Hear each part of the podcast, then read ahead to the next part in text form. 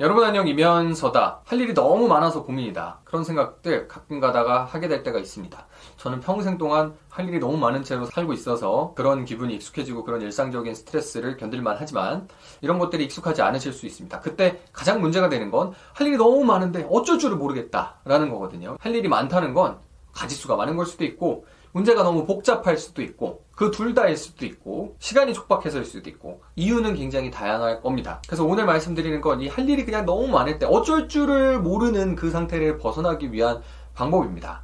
바로 이름도 멋있는 분할 정복. 영어로는 divide and conquer.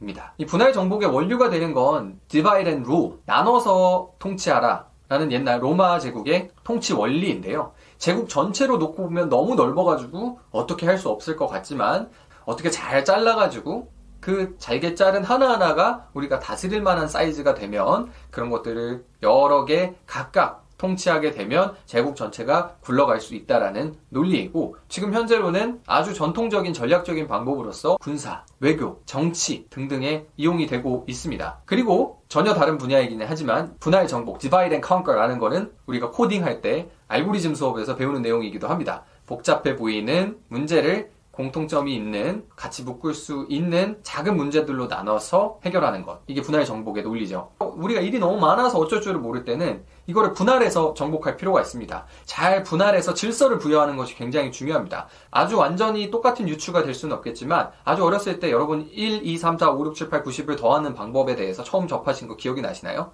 1 더하기 2는 3, 3 더하기 3은 6, 6 더하기 4는 10 이렇게 차례대로 쭉 더했을 때 컴퓨터처럼 촥 계산이 되는 사람도 있겠지만 우리가 보통 훨씬 더 편하게 받아들일 수 있는 건 1이랑 10이랑 더하면 11, 2랑 9랑 더하면 11, 3이랑 8이랑 더하면 11, 그게 5개 있으니까 55.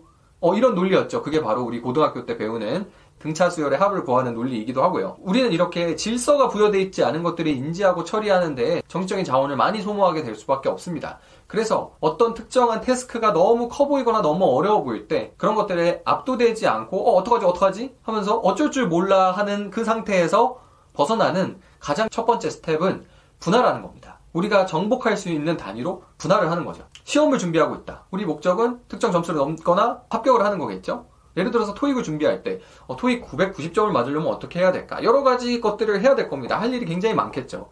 그런데 처음에 내가 아, 이걸 마음 먹었을 때 어쩔 줄 모르겠어 하다가 그냥 포기해버리는 그런 불상사를 맞지 않으려면 처음부터 분할을 잘 해주고 분할이라는 걸 명확하게 해야지만 이 태스크들을 하나씩 정복해 나갈 수 있구나라는 것을 인지하는 겁니다. 그래서 토익 같은 경우에는 만점을 받으려면 당연히 LC랑 RC로 먼저 분할이 돼 있고 LC, RC 영역에서도 내가 정복해야 될 것들을 차곡차곡 정리를 해놓고 정복을 시작해 나가야 된다는 거죠. 단위별로 공통점이 있어가지고 같이 할 수 있는 것들, 아니면 같이 해야만 효율이 오르는 것들, 이런 것들을 분할해서 펼쳐놓고 하나씩, 아니면 동시에 할 수 있는 거라면, 동시에 관리할 수 있는 거라면, 동시에 정복해 나가는 게 중요하다는 거죠. 그래서 눈앞에 있는 게 너무 많아 보일 땐 항상 잘게 후드리 찹찹 썰어야 된다. 라는 그 관념, 그 개념을 잘 간직하고 계시는 게 여러 가지 문제 상황에 대처하는데 굉장히 많이 도움이 됩니다. 그리고 거기에서 한 걸음 더 나아가서 분할을 잘 하게 되면 내가 해야 될 것들이 명확하게 보이고 그러면 그 분할된 것들 중에서 논리적으로 먼저 해야 될 게 무엇인지 우선순위를 정하는 데에도 굉장히 편해지게 됩니다. 내가 직장 생활에서 공부에서 사업에서 모두 쓸 수 있는 너무 좋은 방법이에요. 분할 정복.